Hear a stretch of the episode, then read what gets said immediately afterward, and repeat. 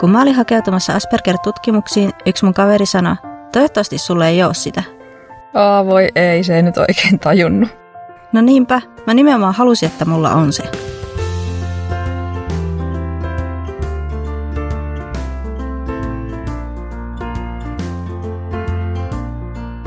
Tervetuloa kuuntelemaan meidän Autistiikkaa podcastia. Tässä on Annika, moi. Ja tässä on Anni, moi. Tässä podcastissa me käsitellään autismia toisaalta tieteen ja toisaalta kokemusten kautta. Tämän päivän aiheena meillä on, mitä autismi tarkoittaa. Joo, mä kerron autismin määritelmän. Se on aivojen neurobiologinen kehityshäiriö, joka vaikuttaa viestintään ja vuorovaikutukseen ja myös siihen, että miten henkilö aistii ja kokee ympäröivän maailman. Ja sitten lisäksi monille ihmisille autismi on osa identiteettiä. Se ei ole mikään tauti tai sairaus, josta pitäisi parantua. Ja sitten autismissa on myös sellainen juttu, että se ei useinkaan näy ulospäin, joten ympäristö voi tulkita käyttäytymistä väärin. Joo, kyllä mä usein itsekin huomaan, kun käyttäydyn itselleni tyypillisesti, niin ihmisten jotkut sosiaaliset antennit aistii heti, että tossa on jotain erikoista. Ja se saattaa olla tosi pienet asiat, vaikka se asento, että miten mä seison jonossa. Autismikirjoja esiintyy kaikkialla maailmassa. Eri tutkimukset Aasiassa, Euroopassa ja Pohjois-Amerikassa sanoo, että se olisi noin yhdellä prosentilla ja jotkut, että jopa kahdella prosentilla. Niin arviot on, että se on jossain suunnilleen niiden välissä. Ja sitten semmoinen aika yleinen linjaus näissä tutkimuksissa on ollut, että autismi on yli neljä kertaa yleisempää pojilla kuin tytöillä. Ja tämä ei ehkä ole ihan koko totuus, koska autismi on kuitenkin osittain alidiagnosoitu, joten tämä on semmoinen, mistä meillä on vielä sanottavaa, mutta me palataan siihen sitten jossain myöhemmässä jaksossa. Mutta mistä autismi sitten johtuu? Siitäkään ei ole niin kuin aivan täyttä konsensusta, mutta monien tutkimusten arvio on, että se on noin 80 prosenttisesti geneettinen, mutta myös ympäristötekijöillä on vaikutusta. Toisaalta löysin myös tutkimusta, joiden mukaan se olisi vain 50 prosenttisesti geneettinen ja puolet johtuisi ympäristötekijöistä, jotka suurin osa on äidin raskauden aikaisia, esimerkiksi infektioita, lääkityksiä tai synnytyksessä tapahtuvia komplikaatioita. Mutta useita geenejä on löydetty, jotka liittyy autismin kirjohäiriöön ja niillä monella on yhteistä sitten myöskin se, että ne liittyy myöskin muihin nepsyhäiriöihin ja myös mielenterveysongelmiin löysin myös tämmöisen hauskan tiedeuutisen, jossa sanottiin, että samat geenit tekee joko autistiksi tai älykkääksi. No tässä mentiin nyt molemmat rosfosektorin puolelle, eli meille napsahti autismi, mutta toisaalta tämä vaikuttaa niin kuin tämä otsikko siltä, että voi olla joko autisti tai älykäs, mutta oikeastihan se on niin, että myös autisti voi olla älykäs ja usein onkin. No joo. Ja sitten mä löysin sellaista tietoa, että jos vanhemmat on kovin iäkkäitä, niin sitten on suurempi riski sille, että lapsi olisi autisti. Ja sitten tosiaan toi perinnöllisyys sikäli, että jos perheessä on jo autistilapsi, niin sitten on suurempi todennäköisyys saada toinen lapsi, joka myös.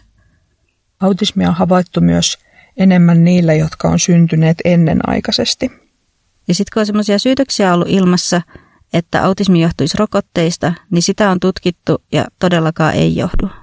Joo, eikä se johdu myöskään kasvatuksesta tai äidistä, eli tämä jääkaappiäititeoria on kyllä myöskin onnistuttu tutkimuksilla kumoamaan.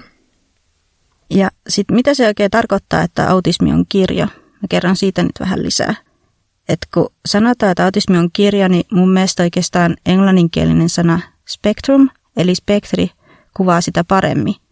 Et yleinen ajattelutapa tuntuu olevan, että joku on niin vähän autisti ja toinen taas sitten paljon autisti. Mutta sitten kun on kyse kirjasta eli spektristä, niin se ei oikeastaan olekaan mikään jana, jossa on kaksi päätä, vähän ja paljon, vaan sitten ennemminkin tässä on niinku monta väriä, jossa jokaisessa voi olla vähän tai paljon intensiteettiä.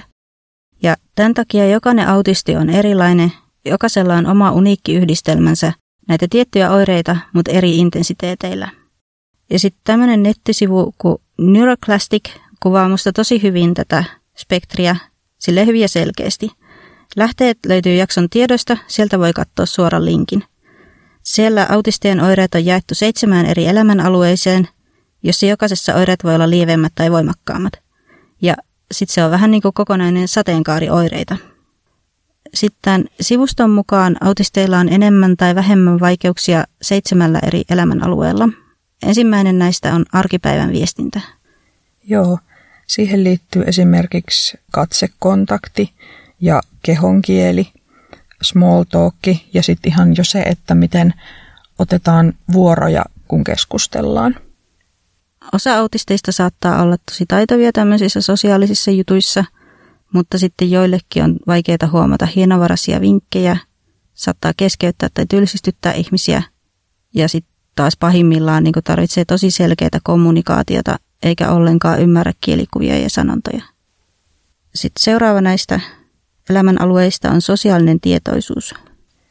Joo, se on sitä, että pystyy sekä nähdä esimerkiksi sosiaalisia etikettejä ja normeja ja ymmärtää, että mitkä on tabuja. Ja lisäksi tähän liittyy myöskin kyky muodostaa ja ylläpitää ihmissuhteita.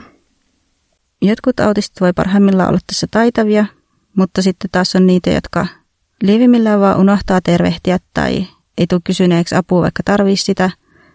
Mutta sitten taas pahimmillaan voi olla, että ei osaa ollenkaan olla vastavuoroinen ihmissuhteissa – sitten autisteille on tyypillinen semmoinen monotrooppinen ajattelutapa. Se on sitä, että keskittyy tosi intensiivisesti, mutta tietyllä tavalla kapeasti johonkin tiettyyn asiaan, että on melkein semmoinen niin pakonomainen kiinnostus. Ja tähän liittyy myöskin sitten vaikeus siirtyä tehtävästä toiseen. Ja tähän liittyy myös autisteille tyypilliset erityiset mielenkiinnon kohteet. Ja sitten toisaalta Autisti saattaa hermostua siitä, kun rutiinit muuttuu.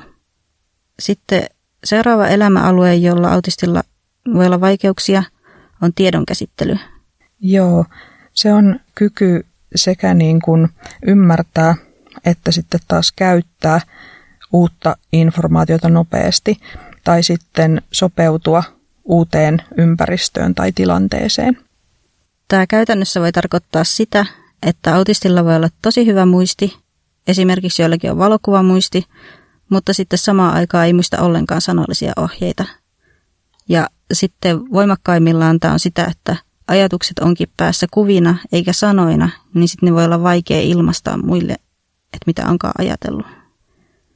Sitten seuraava elämän alue, jolla autistilla voi olla vaikeuksia, on aistitiedon käsittelyssä. Joo, siinä voi olla tosiaan haasteita tulkita aistitietoa, eli on joko niin kuin yli- tai aliherkkä erilaisille ärsykkeille. Tähän voi liittyä esimerkiksi se, että on nirsoruokien suhteen. Ja sitten noi aistiherkkyydet voi olla niin kuin lievimmillään sitä, että on vain hieman herkkä, tai pahimmillaan sitä, että kosketus tuntuu kuin poltteelta. Tai sitten, että voi olla hieman herkkä äänille, tai sitten, että jotkut äänet saa ihan täysin toimintakyvyttömäksi. Mutta sitten taas Jotkut taas on aistihakuisia, että esimerkiksi pitää kovista äänistä. Tai sitten, jos on stressaantunut, saattaakin lyödä itseään. Sitten autisteille on tyypillistä toistuva käyttäytyminen ja rutiinit. Tähän liittyy myöskin stimmailu, eli erilaisten tunnetilojen seurauksena tekee jotain toistuvaa juttua. Nämä voi olla sitten joko harmittomia tai sitten hyvinkin niin kuin ongelmallisia. Stimmailu voi esimerkiksi olla pöydän naputtelua, sormuksen pyörittämistä, itsensä keinuttamista, sitten taas ehkä vähän häiritsevämpänä muotona sitä, että hyräilee tai ähkii, mutta sitten tähän toistuvan käyttäytymiseen ja rutiinien alle liittyy myös esimerkiksi semmoiset, että nauttii veden liikkeestä tai hiekan tunnusta. Sitten viimeisenä kohtana monilla autisteilla on neuromotorisia haasteita. Se liittyy kykyyn kontrolloida kehon liikkeitä.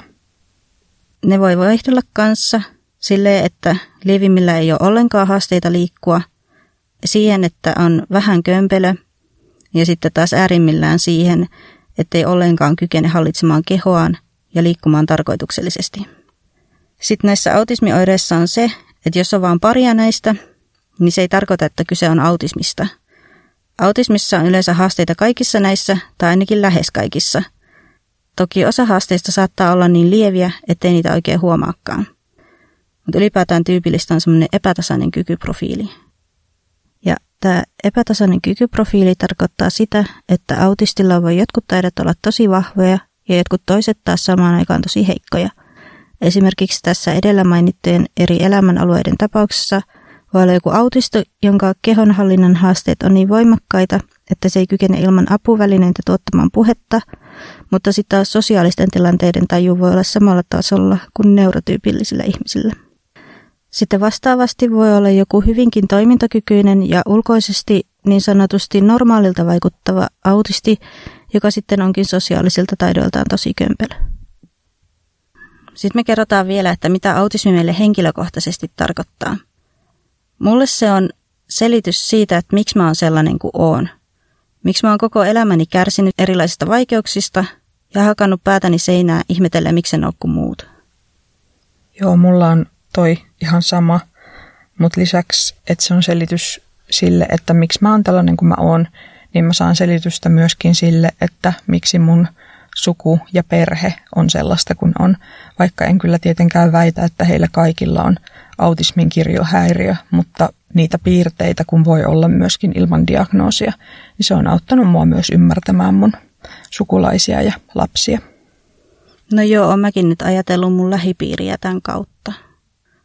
Sitten autismi antaa mulle oikeutuksen olla sellainen kuin on. Toki vahvemmalla itsetunnolla varustettuna en tarvisi mitään oikeutuksia, mutta huono itsetunto on yksi mun autismioireista. Nyt kun mulla on tämä diagnoosi, niin mä tiedän, että mä en ole yhtään sen huonompi ihminen kuin muut, vaikka on monia asioita, joihin mä en kykene, tai jotka on mulle tosi epämiellyttäviä, tai jossa on tosi hidas. Joo, mä oon ajatellut aika samansuuntaisesti, mutta sitten lisäksi mä oon myöskin löytänyt ylpeyden mun vahvuuksista, jotka liittyy mun nepsy-ongelmiin. Eli se ei ole pelkkää ongelmaa ja hankaluutta, vaan siihen liittyy myös asioita, jotka on tosi hyviä ja joista mä oon jopa ihan ylpeä. Niin no joo, ihan totta. Kyllä monet mun vahvuuksistakin liittyy tähän autismiin. En mä olisi niiltäkään osin se kuka on, jos mulla ei olisi autismia. Niinpä. Tämä auttaa ymmärtämään itseensä myöskin kokonaisuutena. Aluksi saattaa tulla katsottua vähän liikaakin sieltä niin kuin autismilaseilla vähän kaikkea, mutta sitten kun siihen saa myös vähän etäisyyttä, niin näkee itsensä ehkä myös enemmän sellaisena kuin on ihan kokonaisuutena.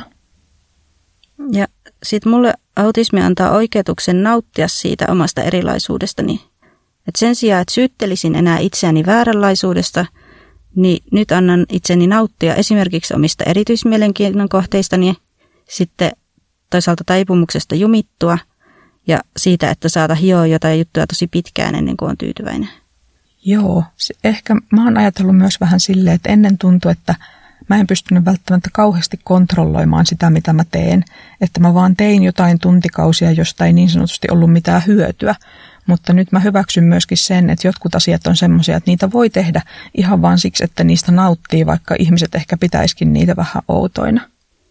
No joo, just toi, että sitten niin kuin ei tule semmoista itsesyyttelyä enää siitä, että, että voi ei apua, kun mä jäin tähän jumiin tai voi ei, kun niin kuin en osaa lopettaa ajoissa. Että jos se vaan katsoo sen tilanteen silleen, että nyt mulla on tähän aikaa ja nyt mä saan upota niin pitkäksi aikaa kuin haluan ja nauttia siitä, niin se on ihan ok. Niinpä, että nuorena ehkä just ajatteli en, enemmän sitä, että mitä muut ajattelee, kun mä tykkään tehdä tälleen. Ei mua kiinnosta enää pätkääkään. Mutta sitten taas toisaalta, tää, että mulla on tämä autismi ja mä tiedän sen, niin se antaa mulle näkökulmaa ja herättelee ajattelemaan – semmoisissa tilanteissa, kun tuntuu sisäisesti, että nyt on tämä pakko tehdä näin ja pakko tehdä just näin ja pakko mennä läpi harmaan kiven, niin sitten nyt mä voin havahtua välillä tajumaan, että hei, se onkin tämä autismi, joka puhuu. Ei mun ole oikeasti pakko tehdä tätä, varsinkin jos se tuntuu epämiellyttävältä tai varsinkin jos ei siinä ole mitään järkeä. Niin sitten mun on helpompi nykyään päästää irti joistain tämmöisistä epämiellyttävistä jumituksista. Joo, mullakin on vähentynyt semmoinen ankaruus itseään kohtaan, että mä oon löytänyt semmoista niin kuin lempeyttä ja myös vä- välillä katson itteeni vähän niin kuin aikuinen kattoo lasta, että no, sä nyt oot tämmönen ja sä vaan teet näin ja se on ihan ok, eikä sitä tarvitse pyrkiä silleen mitenkään voimallisesti estämään. Metsään voi mennä ja silittää sammalia ja siinä se, en mä häpeä sitä enkä yritä estää. Sitten mä vaan teen sen, sitten tulee hyvä olo. Ja, ja ylipäätään mulle autismi on tosi tärkeä tekijä itseeni tutustumisessa ja itseni hyväksymisessä. Joo, samoin.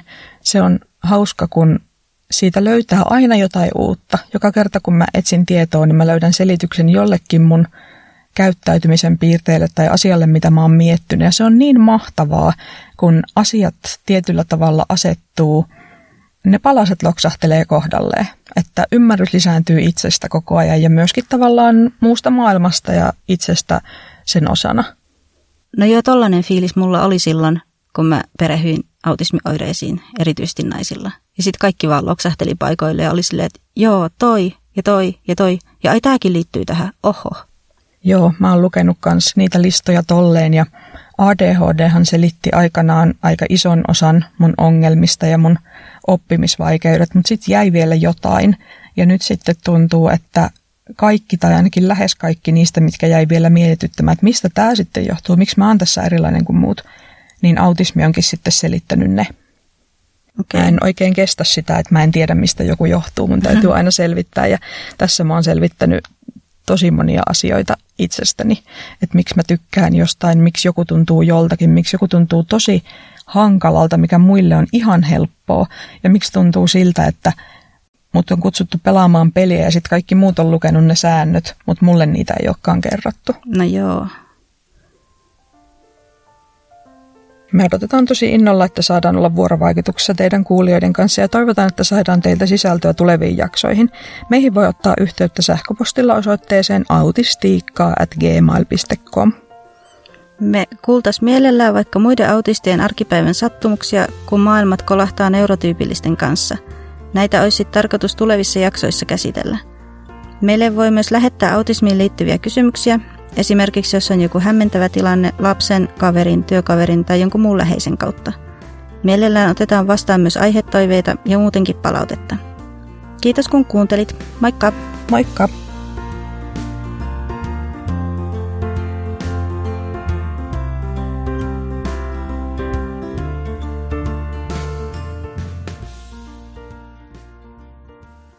Seuraavan jakson aiheena on, miten naisten autismi eroaa miesten autismista. Tervetuloa kuuntelemaan!